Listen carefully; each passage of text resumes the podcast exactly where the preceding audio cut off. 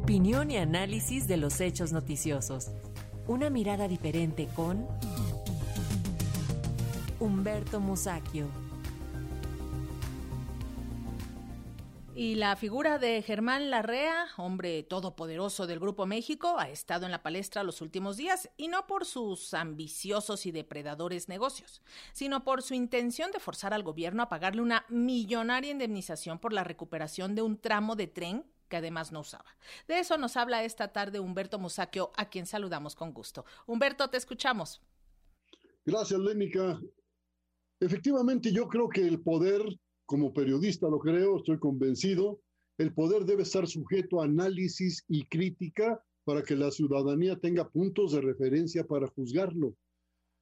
El poder político debe respondernos a todos por sus actos, sí, pero también el poder económico, que suele presionar siempre en su favor sin preocuparse por los efectos que tengan sus actos en la sociedad.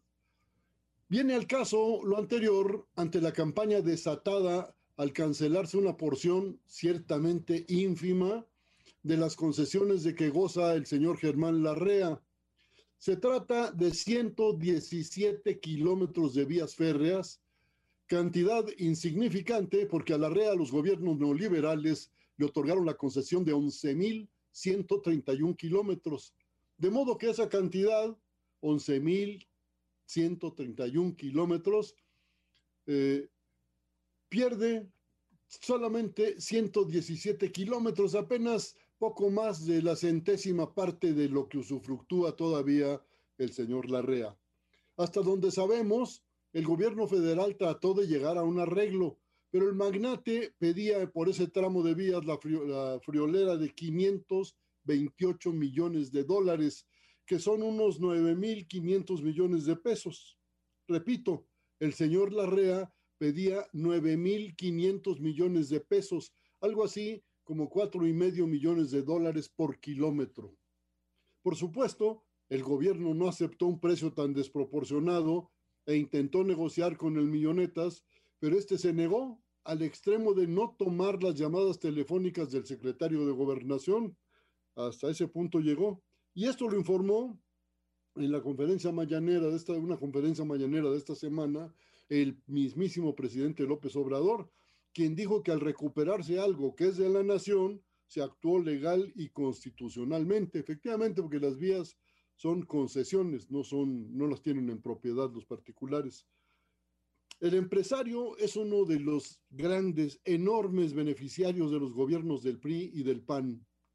Carlos Fernández Vega, el acreditado columnista financiero de la jornada, escribió que los mexicanos no debemos olvidar los generosos subsidios cambiarios que recibió la REA de Miguel de la Madrid mediante el fideicomiso de cobertura de riesgos cambiarios que manejaba entonces un tal Ernesto Cedillo Ponce de León. El periodista nos recuerda también que don Opulento, o cómo se llama el señor Larrea, recibió recursos de Nacional Financiera cuando compró a precio de regalo muy por debajo de su valor real, la minera de Cananea y la mina La Caridad, y lo hizo sin pago de impuestos, además de los millones que le tocaron del gran fraude cedillista que fue el Fobaproa, pues el señor Larrea era accionista de varios bancos de esos eh, que fueron beneficiados por el Fobaproa.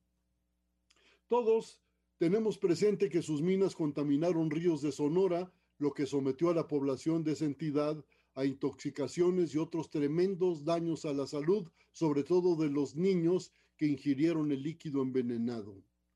Más reprobable todavía ha sido la indiferencia de ese señor ante la muerte de 65 trabajadores en pasta de conchos, una de sus minas en Coahuila. Esa explosión fue por eh, el derrumbe de, de la mina fue por la explosión de gas acumulado debido a una supervisión casi nula, pero muy barata y muy conveniente para el magnate. Durante muchos sexenios, los Larrea, padre e hijo, fueron ampliamente beneficiados por los presidentes del PRI y del PAN desde el sexenio de Miguel Alemán. Se supone pues que tanta generosidad no ha sido gratuita, pues funcionarios del viejo régimen mantienen una muy estrecha relación con el potentado quien ahora pretende o pretendía más bien adquirir City Banamex, pero ya se lo echaron abajo. Le sobra dinero, efectivamente, pero cuenta también con el apoyo de ciertos bancos de México y de otros países. Esta relación con exfuncionarios del PRI y del PAN se ratifica ahora, pues de adquirir el citado banco tenía el proyecto de ponerlo de poner como dirigentes a los señores Pedro Aspe y Javier Arrigunaga.